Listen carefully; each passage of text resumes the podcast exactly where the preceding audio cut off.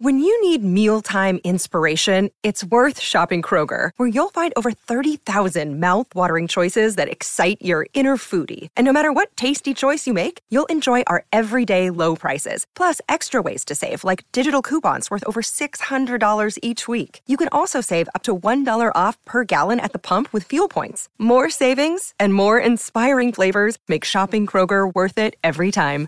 Kroger, fresh for everyone. Fuel restrictions apply. Great. Look at you. You've got all these I got notes. notes, all manner of bullshit in front of me, all manner of lies taken off the internet about you. Wow. I'm sure there are enough of them. My I God. look forward to you puncturing some myths. Yes. There are a lot of them. There are a lot of very strange things that you think, well, if you clear it up 900,000 times, Yeah. it continues to pop I up. think it's the 900,000 and first that's the Yes. Yes. And then you can't get annoyed trick. Yeah. because it's just like, well, fuck. Yeah. Oop, sorry. Oh no, fuck, he's fine. Okay. It's all good. I think podcasts are much more interesting if they're scattered with profanity. Well, it's more fun. Get a really good, you know, bastard. you If know, it's to be nicely able to say it. placed. Yeah. Yeah. You know, most people don't know how to do it, though. No. No, they just spew. Yeah. I think when you're really talking with, you know, colorful language, as they like to call it, I think it's really important that you, like, have a good time with it. Yeah. Syncopate it. well, yeah, you know, Yeah. think of the words that people use all the time. Words like stupid, like, that's not a word that has any uh, flexibility. Yeah. You know, you can't say stupid with a smile. Yeah. You know, it's really hard, but you can say fuck with a smile. David Tennant does a podcast with Whoopi Goldberg. Whippy. Thank you for being here. My pleasure. My pleasure. so delighted.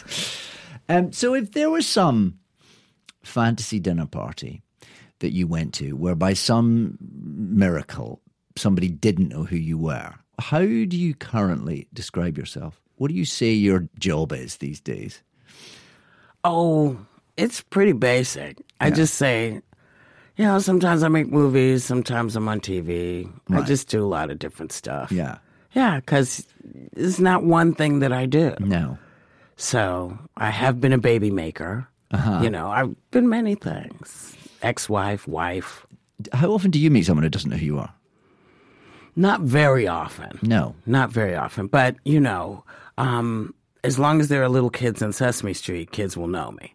You know what Sure. I mean? So, Yeah. As long as they have access to that, or you know, Teenage Mutant Ninja Turtles. Of course. I'm there too. So I'm kind of like a a fart in a dust storm. I'm just I'm kind of in the zeitgeist. Ubiquitous. I am semi ubiquitous. For a long time now, for like well, more than half of your life. Oh yeah, probably. Yeah. Probably. Do you get used to that? Do you think? Do you, do you get au fait with just being, you know, you who you are goes before you everywhere you go? Well, you know, when I leave the house, when I leave my house, I know I'm going outside as Whoopi Goldberg. Right, yeah. Because people, that's what they say. Yeah. When I'm home, I'm like, you know, just Farty McFartson. you know, you know, I'm dropping stuff. I'm, you know, feeding my cat. I'm sitting around. I'm scratching my, my behind. Yeah. But I know that when I go out, I have to try to present for folks that thing they hope that I am.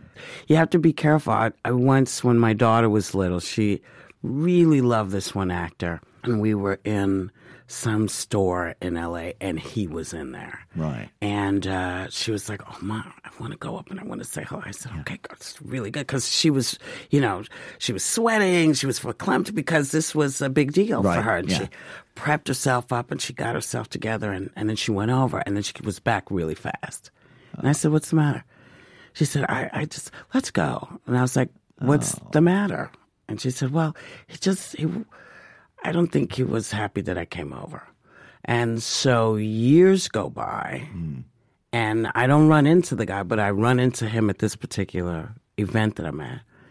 And he says, Can I ask you a question? I was like, Yeah.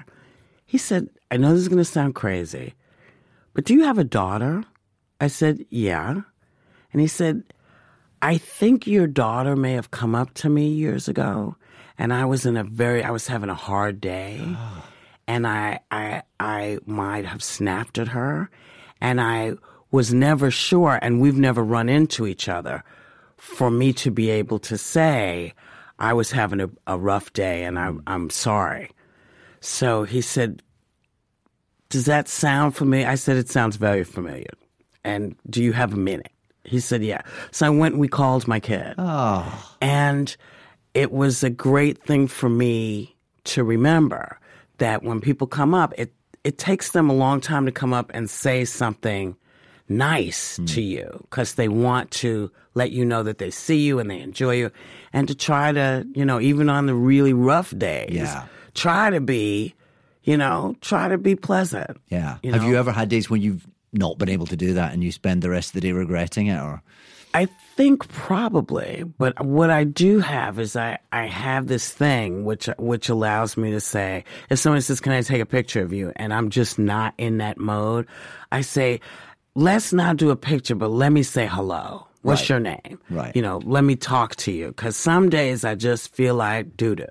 Right. And people get it. And they're like, no, I totally get it. I was like that yesterday. It was like, great, Yeah. hi. Yeah. You know, so you learn, you know, to try to fend your way around, you know, and, and these are meaningful things to people as they were to me. Sure. You know, so you have to remember your own experience. Did with you have that as a people. kid? Do you remember with a kid as a kid going up to someone in the street somewhere and Yeah. And they were great. who was that? I think, I want to say it was James Earl Jones. Oh wow. you know, Yeah. because I think I'd just seen uh, The Great White Hope, Uh-huh. and his performance was mind boggling. Yeah. Because, you know, he was larger than life. Yeah. And that voice and just the play itself. And I remember seeing him and thinking, oh, I want to go tell him. I just saw, oh my God, should I go?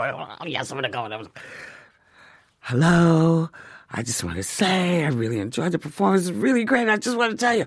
And he was like, thank you. it was just like, wow. It's like bathing in honey, Yeah. you know? And, and, those moments, if you can keep them in your head, you know, for me anyway, I try to keep them in my head because I don't want to forget what that's like. Yeah. You know, I did it to you. I was like crazy when I met you, and it was just like I was. I was like, oh my god, you're the, g- oh my god, you know, because it was like when you're, I think when you're a fan. You want to tell people, but sometimes you your mind is going. So if you want to say so much in the one scintilla of a second that you have to say it, Yeah. that you end up sort of tripping over your lips and you're just, I love you, thank you. you know? so, you know, I, I know how I get, so I try to I try to be mindful of it. Yeah. So you've been on the View now for twelve years. That's a lot. Eleven years. Eleven years. Yeah, okay. yeah. That's a lot of talking. Yeah. Do you ever feel the pressure of having to have an opinion on everything? There's No. just- you, you don't. No. So you there's there's nothing. You don't get a topic come up and you go, I don't care either way. Yeah. Oh, that happens a lot. And you just say it. Yeah. Okay. I say, I, you know, and I think people should know that because I'm sure as people who are watching feel the same way. They're like, I don't care about this. Right. And I'm like, me either. Right. this is not imp- I don't care, but you guys wanted to talk about it, so we're talking about it. So you just you just you just turn up in the show and you you just present yourself and that's what we Yeah, get. this is it. You don't spend hours deciding what you think about this or No. researching it or No, no. It's about the spontaneity of it. Well, it's also an opinion show. You Yeah. know, so it's not you know, it's not my analysis. It's what do you think of this? It's Yeah. like I don't know if I like it, or I do like it, or I didn't like it, or I I, I want to like it, but I can't like it. You know, it's just for me, it's very simple. What Right. do you think? This is what I think. do you get nervous about because there's the whole trial by social media that happens now more than it did i guess even when you started that Oh, shit. there was no social media when I Sure. started that show. but you know, I don't pay attention to social media. right You know, because everybody has an opinion of course and none of them know me, so I don't care. right And I know that's terrible. But have and- you learnt that by at one point caring, or have you always been very No, good at just um, disregarding? Well, I, what I learned from critics Hmm. is that, you know, they would write stuff about, you know, your performance and blah, blah, blah, and then add some stuff. It's like, you don't know me. You don't know if I feel like this. You have no idea what I think. Yeah. You, c- you saw the movie or you saw the play that day. Yeah. I don't know. Maybe it was a bad performance. I don't know. But I can't take your not liking me to heart because you don't know me. yeah. Now, if somebody I know says to me, "Geez, you know, I didn't, I didn't really like that," then I might, I might listen. But they're not going to tell the world before they tell me. Yeah. So I don't fight on social media. I don't really. I mean, people are entitled to their opinion, but I don't really think it, it matters for me. You know, it's it's not that important for me. So you're quite happy to have an unpopular opinion. You're because you don't feel Well, because it's my opinion. sure. you know and and i don't ask anybody else to share it Yeah. they pay me to tell you what i think Right. so Yeah. you don't have to like it they're not paying you to like it Yeah. you know you can turn the show off you have any number of options Yeah. so you screaming at me on the street or, you know, trying to scream at me on social media is is pointless because I don't care. Right. I just I don't care, you know, and and that's not a you know, that's not a rude thing. It's just like there are people whose opinions I cherish and I do care about. And to me, to put them in a in a slot of millions of people who, you know, may or may not have heard what you said or may or may not have seen what you said. It's, you know, so every, but everybody knows I'm like this. right. Do you feel like the, the, the temperature of debate has got hotter though in the time you've been doing this show? It depends on what you're talking about. Uh, sure. You know, Yeah. you know, people get really crazed uh, when you go against their belief system or Yeah. you challenge what they believe.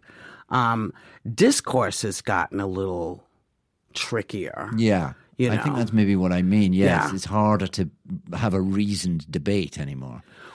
Well, it isn't if one of you makes the decision not to be the bonehead. Right. You know, not to be the bonehead. You can be passionate without being personal. Yeah. Yeah.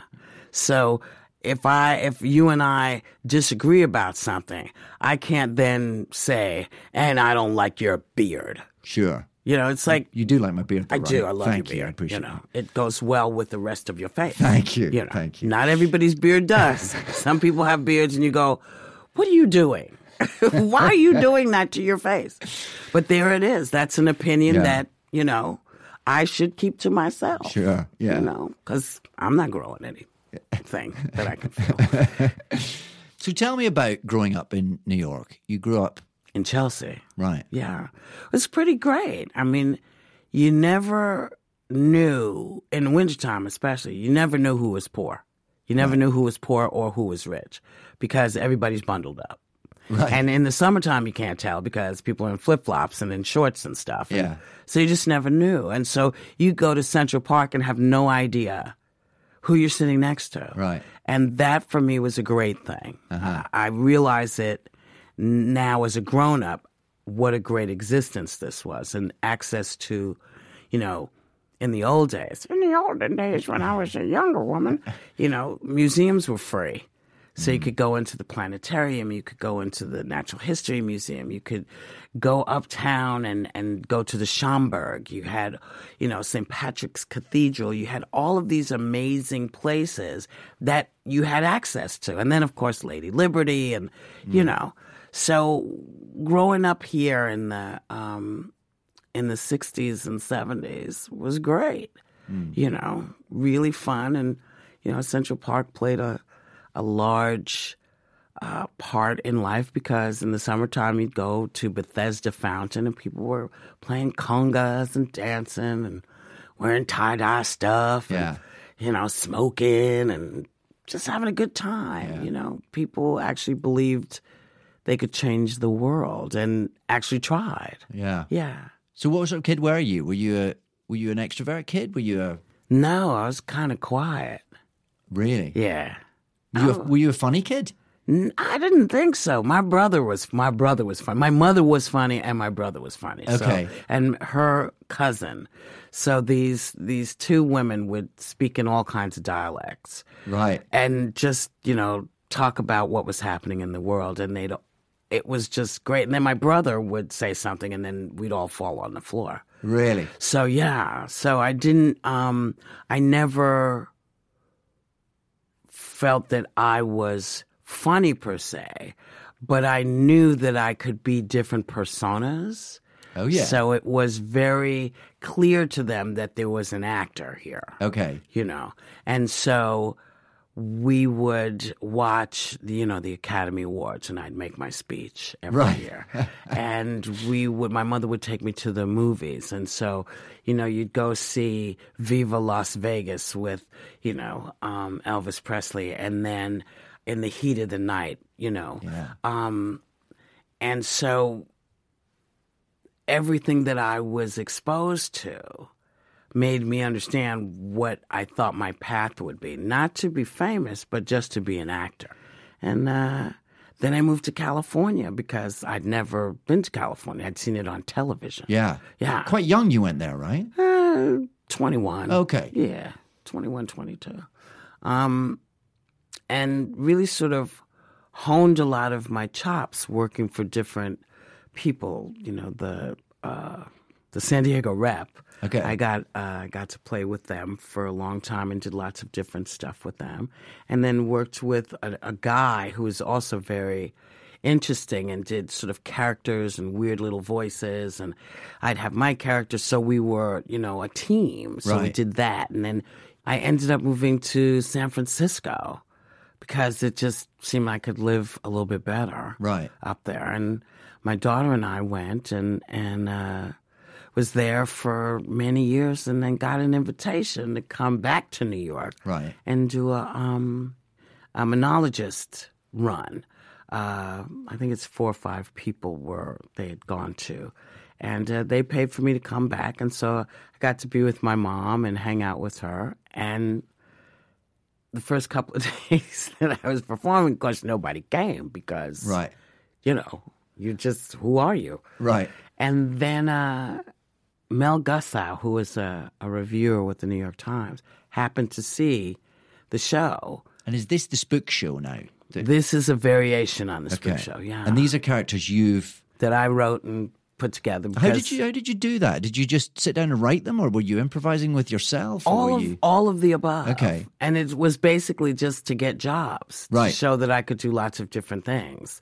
Um, I mean, you're doing that because you're not getting a part in. Well, I'm doing it because Menagerie or whatever, I'm so you're- having a lot of fun with the group of people I'm working with in Okay. San Francisco called the Blake Street Hawkeyes. Right. Um, and so we were improvising shows and doing sound poems and talking a lot about, you know, Arto and doing all of this sort Right. of heady stuff. And so uh, writing with the guy I was living with and doing different different things and having all of these adventures and saying like whose voice would I want to explain going to Amsterdam and walking into the um, Anne Frank house. Right. Who's the last person I see. you're going to hear this from? see. Because to me, it's the last person in the world that that you would expect to hear anything from. That's the person you're going to listen when they're telling you something you may not be aware of. And then am I right in saying Mike Nichols sees Mm-hmm, it and goes and says, "We're taking this to Broadway." He says he comes backstage because that's when I, you know, when people read this review that I got. Right. suddenly there were sold that you couldn't get a seat. Right. Okay. So, you know, m- Friday, Saturday, it's like dismal. Right. Sunday, the review comes out. Tuesday, Wednesday, it's you can't get a ticket. Wow. So that changed your life. That changed, yeah, that changed my life. right. And then, um, so Mike comes and he sees the show, and Did you know him before that, or no, we hadn't met. Okay. You know, and uh, And he just turns up and goes, "I'm Mike Nichols," and No, actually, my mom said, I think Mike Nichols was in the audience. And I was like, oh my God. Because I loved, you know, I loved The Graduate. I love all the stuff. And he was, he had a lot of stuff on Broadway that year. Right. So he comes backstage and he's crying. In my head, I'm thinking, did I do something? Was it that bad? that was that bad. And he explains to me that he, as a little kid, was on the last boat out of Nazi Germany. Oh, All right. Yeah. So my talking about Anne Frank moved him. And he also loved uh, monologues and monologists. And so he said, I would like to do this in, on Broadway. Would you be up for it? And I said, Oh, sure, sure. I thought he was kidding. I thought he was kidding. And so we finished doing the run, and I'm back in Berkeley, and the phone rings. And this is Miss Goldberg. And I, yeah. I said, it's Mr. Nichols. I was like, hey, what's up? What's going on? He's like, do you remember we talked about coming to Broadway to do your show? I was like, yeah. He said, I found a theater. I was like, oh, you're serious? Oh, sure, sure, sure, sure. And I said, are you sure? Because I, I could really suck at all of this. He said, Have you sucked before?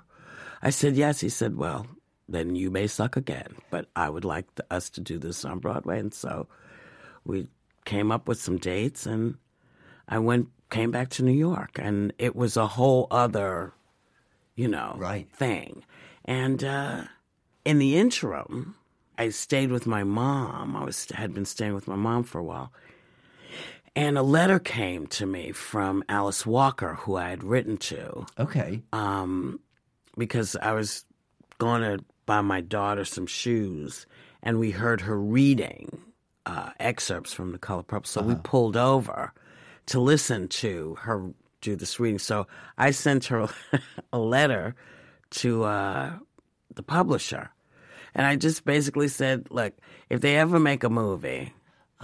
I will play. I don't. I will play the dust on the floor. That's Right. how much I love this, and explained all this other stuff and sent her, you know, things about me and blah. So I get to New York and there's a letter waiting for me at my mom's house in a purple envelope. Nice and, I, touch. and I look and it says Alice Walker. I'm like, oh my God. And I open it and she says, I guess you don't know I live in the Bay Area. I've seen all your perform. I already know you. Amazing. And I've sent your stuff to the people who are thinking about doing. I was Right. like, okay, cool. So so suddenly you're on Broadway. Alice yeah. Walker saying you're in Yeah. the mix for the movie. yeah, and and uh, one day I'm walking down the street with the lady that's doing publicity for the show, and she says, "Okay, I want you to understand that after today, after you open, you're not going to be able to do this anymore." Do you ever wonder how celebrities order food? Like, is Sarah Paulson a Diet Coke or a regular Coke girlie? Some peasant coke? No. or how does Sofia Vergara order a pizza? No, no, no tomatoes. I cannot eat tomatoes. Are you killed mushrooms? Not really. If these are the details you need, and I know you do, I have the podcast for you. I'm Jesse Tyler Ferguson, and on my podcast, Dinner's on Me, I take some notable friends of mine out to dinners in Los Angeles and New York City. Listen wherever you get your podcasts. That thing was delicious. And I was like, "What do you mean?" She's like, "You're you're you're not going to be anonymous anymore." And I was like, "Pfft, "Okay." And of course, she was kind of right. Right. Now, how long does the show run on Broadway then? Several months. Right. Yeah. Eight, eight shows a week, six shows a week. I think it was eight a You week, did matinees and yeah. Mm-hmm. but I did two on Saturday because I do Saturday night, Right, and right. two on Friday night. right, So I like doing that. right. Yeah. And did it? Was it the most excitement you'd ever had? Was it giddy making? Could you enjoy it in the moment? Well, I d- yeah, because I w- so one day, this is crazy. So one day, Mike says to me, "Do you want to have lunch with my friends Carl, uh, Paul, and Steve?" I was like, "Okay." Right. So we're going and we go into a restaurant, and it's Carl Reiner. Uh, yeah, Steve. Martin, and Paul Simon. Sure. Yeah. And so I say to him, you know, I have friends named Paul and Steve too, and Carl, but you might have warned me. Right. He said, and risk you not responding the way I hoped you would. It's like so much fun. So it was it was as it was as much like a Hollywood movie as it could be. And is it like is it one of those Broadway runs where that's what happens? People are coming backstage every night, Yeah. and, and you're yeah. just going, "What?" The, and it's kind of like, oh my God. Yeah. You know, I'm talking to Garson Kanan and Ruth Gordon, you know, about Born Yesterday, which he wrote. Right. And, you know, talking to Ruth Gordon about, you know, Thoroughly Modern Millie, uh, about uh, all of the things that she did in that musical. Uh, you know, there's a whole s- scene in the movie where she dances to get the elevator to move. To me, that was genius and brilliant and fabulous. So I got to talk to them and got to talk to just about you name them. Yeah. I met them, and Yeah. it was just really weird and fun. And Paul Simon said to my mom one day, make sure she enjoys this because you get in the middle of it and you don't realize that you should be enjoying it. You should be having fun. And my mother said to me, Paul Simon said for me to tell you that you should enjoy this. And I have the most fun. so you took that to heart. Yeah, because listen, I'm from the projects. I'm not look, look. You know, you look at me and you think, well, you're not. You just, this shouldn't be happening to you. You don't look like you're just. You know, you're not. You know, knockout. You're just kind of weird and strange, and and it was true. You know, I I was uh, I was not what anyone was expecting. Right. So everyone was kind of like, oh, okay, this is kind of great. And was your mum enjoying it too? Oh yeah, she was, Was having she? a great time. Was she? Would Oh, she yeah. come to theatre a lot? I made her come to the theater all the time. Right, Yeah. right. You know, I said, bring all those people that you really want to say, and so much for you. I said, and invite, and I, yeah. She said, oh yes, I'm bringing everybody. Good. Yeah. And so, you know, I said, Where do you want to go? What do you want to do? And so, because she worked her whole life, you know, um, I wanted her to have some fun. So, of course, once I made my first movie, I was like, Could you come out here to California, please? And she did. Right. So this is all madly exciting. Yeah. And then Steven Spielberg calls.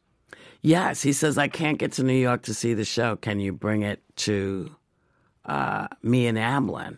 And Or I just said, to him. That's what he said. Can you bring it to Amblin? I was like, sure. He said, you know, I have a little theater here Okay. that we're, you know, that we're going to be doing stuff with, and I'd love it to be you, and I'd love to see the show. So okay, and so I go and I meet him, and I think, oh my God, it's Steven Spielberg. Because he's already a massive deal. at He's this point, yeah. already all that. Yeah. And so I say, um, how did you hear about me? He said, well, you know, Alice Walker sent us all your stuff. And I was like, oh, okay. Did you know he was making a movie of the color purple? No, I didn't Okay. know till he told me I see. that he was making the movie. I see. So he says, and and you know, I've heard such really interesting things about you that I would love to see the show. I was like, okay. And so he shows me the theater, and it's really great. And the evening comes that I'm to do it, and I'm standing backstage, and I'm looking through the little slit, you know, in the Yeah. in the curtain, and it's like. Oh wow, that's kind of oh my god, that's Michael Jackson. And it Eh, was Oh, so like- he's filled the theatre. and he's filled, yes, he's filled this little theater with people. And now I'm sweating. Oh. So it's Ashford and Simpson is sitting there. Quincy Jones is there. There's just, just all these people. And I think, well, the worst that can happen is I can't get through the show. Yeah. So I start the show and people are laughing and now I'm okay. Okay. I'm okay. I'm in good space. I'm I'm comfortable. And before I left to go, I got an agent and a manager and the manager says to me, "Now you're going to do this thing for for Spielberg. Do not cuz there are pieces that I would do just when I was bored with the pieces I was doing." Right. And one piece I used to do was called Blee, B L E E T, Right. which was what would happen if E.T. landed in Oakland of the 70s, which Right. was a whole different place. And so he says, don't do that Right. because, you know, He might be sensitive. It's his it's- it's- baby. Yes, yeah, It's- yeah. yeah. So I Yeah. said, okay, I'm not going to do it. And so I do everything I'm supposed to. I do it, and they say more.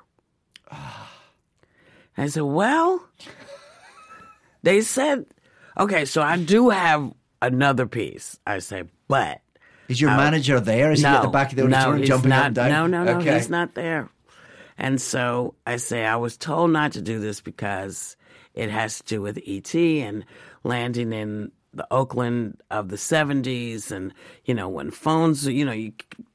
You couldn't get a cell a telephone that worked on the street and blah blah. blah. So I'm trying I'm trying to like soften the blow for Yeah. him, and he says now I have to see it. Yeah. So I I do it for him, And this is still this audience that are Michael Yes, Jackson ex- and yeah, Ashford and Simpson. yeah. They're all sitting there. They're all sitting there.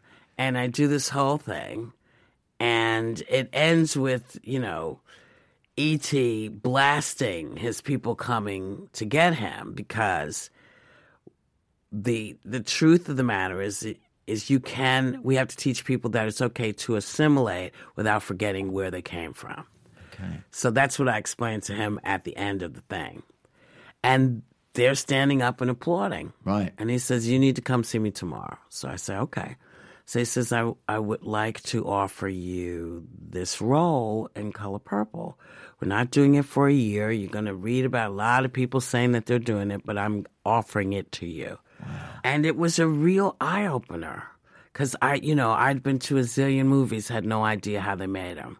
And Right. in my mind now, I've erased all that stuff anyway because I suddenly understood how I thought Right. they shot it in like a like a play. What you mean in sequence and Yeah, Right. And in a day, right? you know, she's like, mm, no, so you had never done anything like this, no, and suddenly no, you're the no. lead in a So- Steven Spielberg Yeah, movie. it's like really.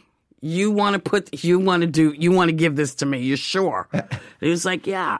And the relationship that he and I developed was we're both movie fanatics. We love movies. So if he needed something from me, he could name a film that I knew.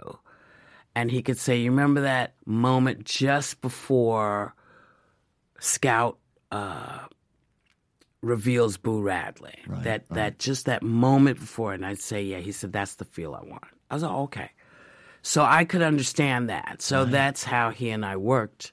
And uh, he got from me a, a really good performance, I Sure, thought you did, yeah. you know so i was very lucky I was very lucky I- I, I watched it again recently, and it's quite a physical performance. Yes. and then and, and the bits I've seen of your Broadway show, you you you have quite a you you, you merge yourself in physicality. for Yes. instance. is that something that you did very consciously, or was that just how you did it's it? just how it worked Right. yeah you know it's um because i in my mind i can see what it is you're requiring from me i can see that person so i have to then sort of make it work Yeah. you know so nowadays when i do my shows uh I am not as physical as I was, but I'm not doing so much character work as I am talking about myself, Uh-huh. you know, as person who's gotten older, right. you know, and all of the kind of brain restructuring you have to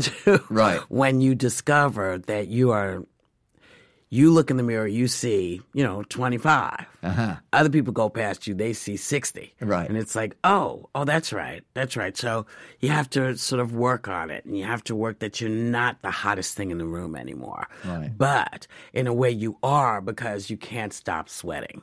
So, you know, so that's, that's, you know, that's how I talk about, that's how I do my shows now because you know, I don't want to talk politics. I don't need to talk politics. We all know where we're at. Right. But I feel like the things I've discovered, the older I've gotten, are things I sh- I have to speak about. Like a, a woman uh, ran up to me and hugged me, and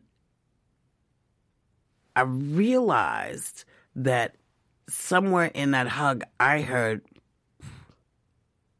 and I thought, was that me? Did she just, did she fart? Or was that me? Oh my God, that could have, been- I think that was me, you know? and she hugged a she fart out of you. hugged a fart out of me. And when you're in your 20s, that doesn't happen. You know what I mean? But you start getting to a certain age and things sort of loosen up. So you, you're like, oh my God, that just slipped out. Oh Uh, no. You know? you know? But you get away with it, of course, Well, because you're you're a movie star. Well, n- I tell people to know that that's in line for them too. Right.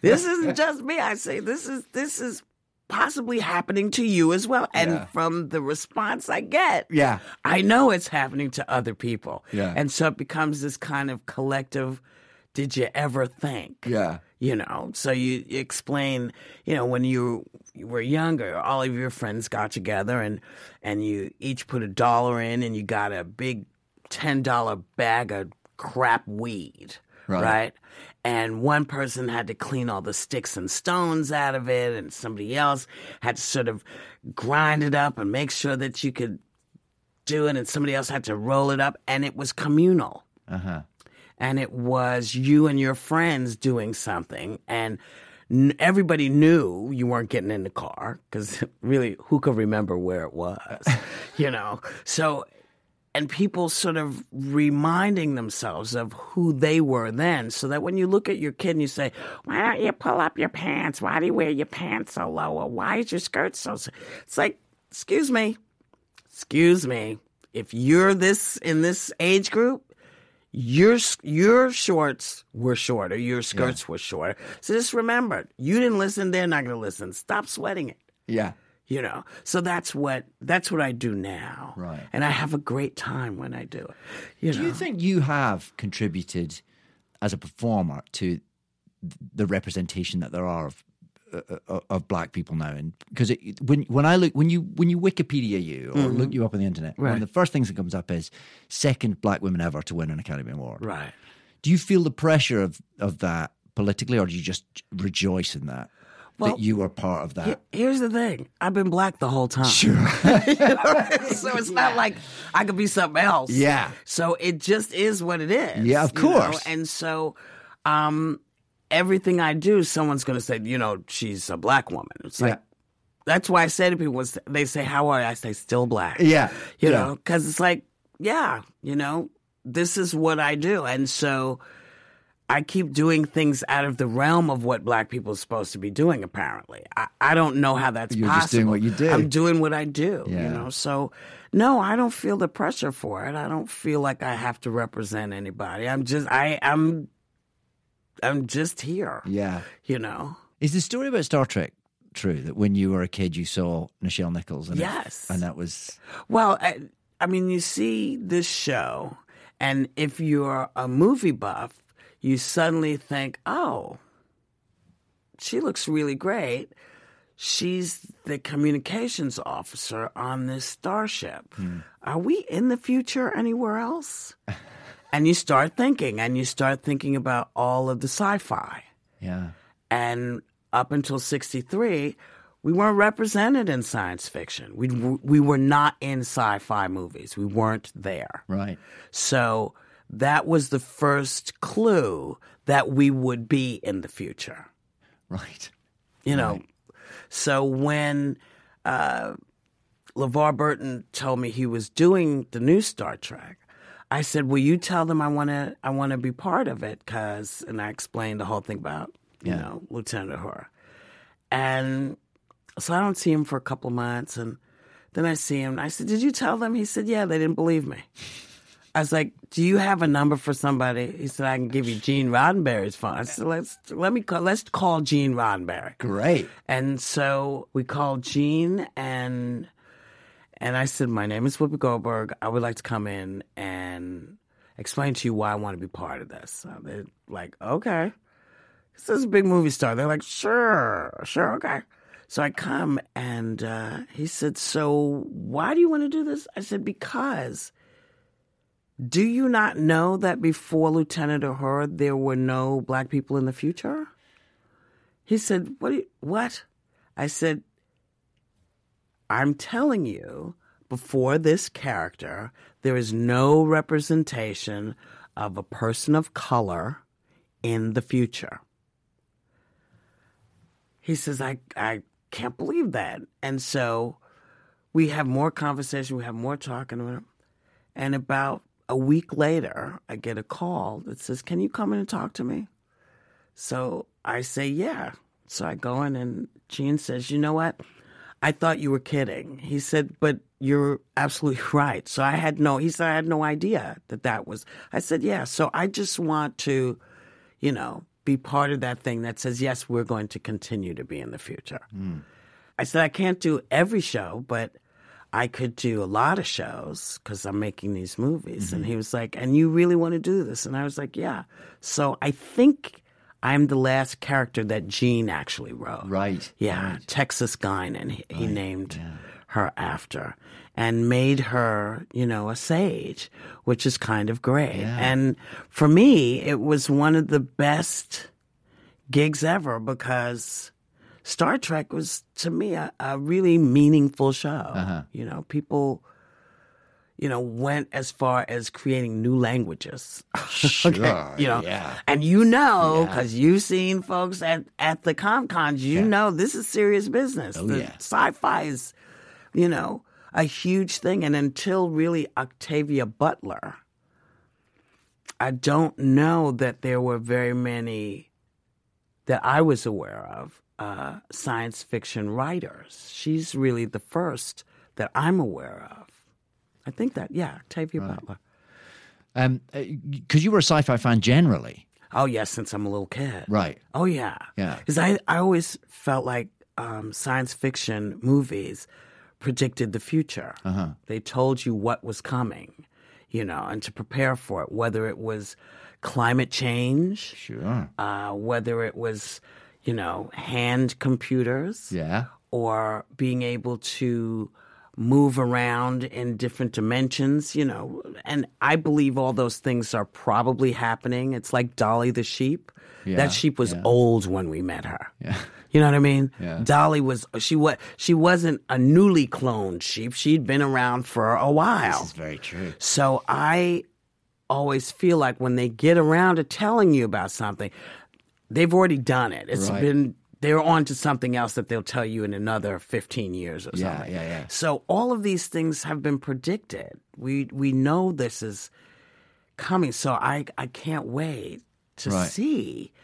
I don't know if I told you this last time how I wanted to be the first female Doctor Who, Yeah. and the American version of Doctor Who ends up in you know New York and is me, Right. you know, um, because to me we don't have a Doctor Who, we don't have that character who is traveling through dimension and time and really sort of being an observer, sometimes a hindrance, sometimes a help. And I just, the idea of that just so made me happy. But they were like, um, no. so I was like, okay, I'm, I'm cool. I understand. Well, you could presumably go back to Star Trek now. Patrick Stewart's back at it. I know, but you know, they have not asked me. You need to ask them again. They probably would think you're kidding. Well, I don't know. Maybe I will. I'll put it out there. Well, this could be it. Let's put it. We're putting it out there. All right, we're putting it out there right Yeah. now. because it, they probably didn't believe you back then because you were you were a big movie star, and that Mm-hmm. was before movie stars went back and forth on TV. But Yeah. you've always been quite relaxed about that, right? Yeah, I mean, listen, a job's a job. Right. Yeah. You know, I feel like if you want to do interesting stuff, you should be able to do it in both mediums, in all mediums, you Yeah. know. So I try, I love the stage, I love television, I love movies, and, you know, if you're lucky enough to have a career as I have, you can do everything, you know. And so for me, it's it's kind of heavenly. so you're living back in New York these days. Yeah. Yeah. And you're now a great grandmother. Yeah. Are you a good granny? I'm an adequate Oh, granny. Okay. I'm an adequate granny, but I'm a great grandmother. No. Yeah. Um, uh, yeah, I like this. She's four, so I like her. Right. She and I are pretty much Uh-huh. in the same mindset. You know, Is it easier to be a great granny than a granny? No, all of it's uh, all of it is requires you spend time with them. Okay. Yeah. You yeah. know, so you have to do it no matter what. Right. Um, it is easier when it is not a child that you have to keep. when you can give them back, it's Right. kind of wonderful. Do they all live in New York? They all live near you. No, my grandson lives in California with his mom and dad. Uh, my daughter lives in California, and his big sister and her man and their baby live at my house, Okay. along with his middle, uh, the middle sister, who uh, is 22 and you know. Once is designing clothes and Right. really smart and doing stuff and so we all hang out together. And are you the matriarch of the family? Apparently so. Uh, Right. Yeah. So do, does that feel good? Do you like that? No, I don't like that. No. You know, I had a I had a big brother. I and see. he and for me, I, you know, you have a big brother, you just figure they're going to be there always. Yeah. And and uh it didn't turn out to be the case. And so we lost our mom about 8 years ago and then um I lost him 2 years ago to an aneurysm. So Oh. if aneurysms run in your family or someone in your family's had one, go get yourself checked. Is that something you can you can rule Uh, out? you can you can if if someone you know uh, has an aneurysm, Uh-huh. you and it's family member, you should get yourself checked just to make sure you're not Okay. you don't have one. Yeah. Um, and is it possible that my brother had we realized that? Maybe, but my brother also would never have gone to the doctor. So. Right. Yeah. Right, yeah. okay. He's just that just wasn't his thing. Yeah. So, but uh, Am I right in saying that you once worked as a mortuary cosmetologist? Mm-hmm. yeah, Did that give you a sense of mortality? yeah. What did they, what would that actually involve? Well, you had to do makeup and hair on people. Right. Uh, you had to drain. You had to do all the stuff you do. Okay. You know, and uh, you realize that at some point we all become just empty vessels. Hmm. You know, so, but you don't.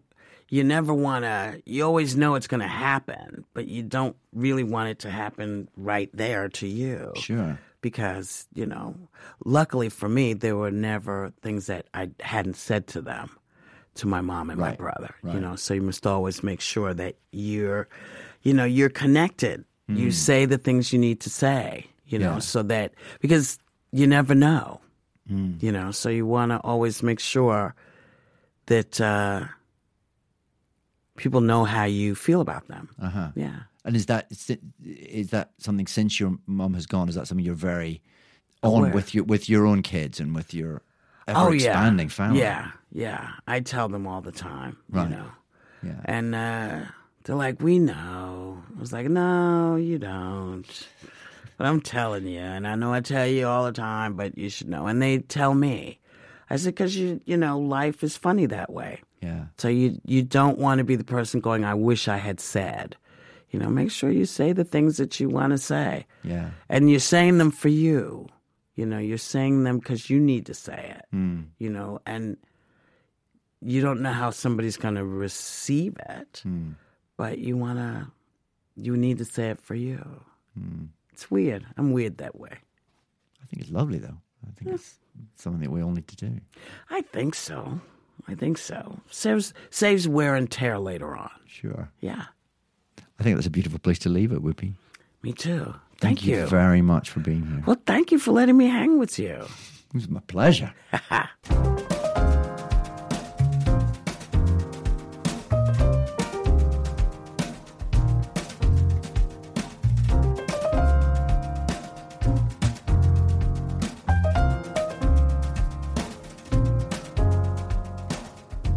David Tennant does a podcast with is a Something Else and No Mystery production. Produced and edited by James Deacon. Additional production from Chris Skinner, Steve Ackerman, Sarah Camlett, Josh Gibbs, Rose Zimala Jarvis, and Georgia Tennant. With support in the US from Paul Ruist and Tom Koenig. Next time. if I start chucking up halfway through this, you'll know why. It will be one of my boring stories. He's faking being ill is so hard. don't have boring. St- oh, I have boring story. also from something else. How did we get here? With Claudia Winkleman and Professor Tanya Byron. In these in depth one on one therapy sessions, we dig deep into personal stories with fascinating and emotional revelations. A passionate, insightful, and moving experience with clear outcomes to each episode. He is as anxious about attachment with you as you are with him. Oh, wow. Oh, wow. That's crazy, isn't it? Oh, that's a weird feeling. Wait, so. Oh, God. It's, don't you just feel like, whoa, why didn't I know that all along? Listen now in Apple Podcasts, Spotify, and all good podcast apps.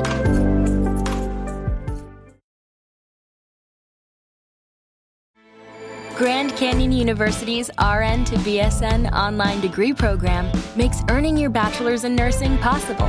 Balance online coursework with local in person clinicals to position yourself for potential leadership opportunities in the time you have from wherever you are, leaving room for what matters. Achieve your goals with your personalized plan and team behind you. E Find your purpose at Grand Canyon University.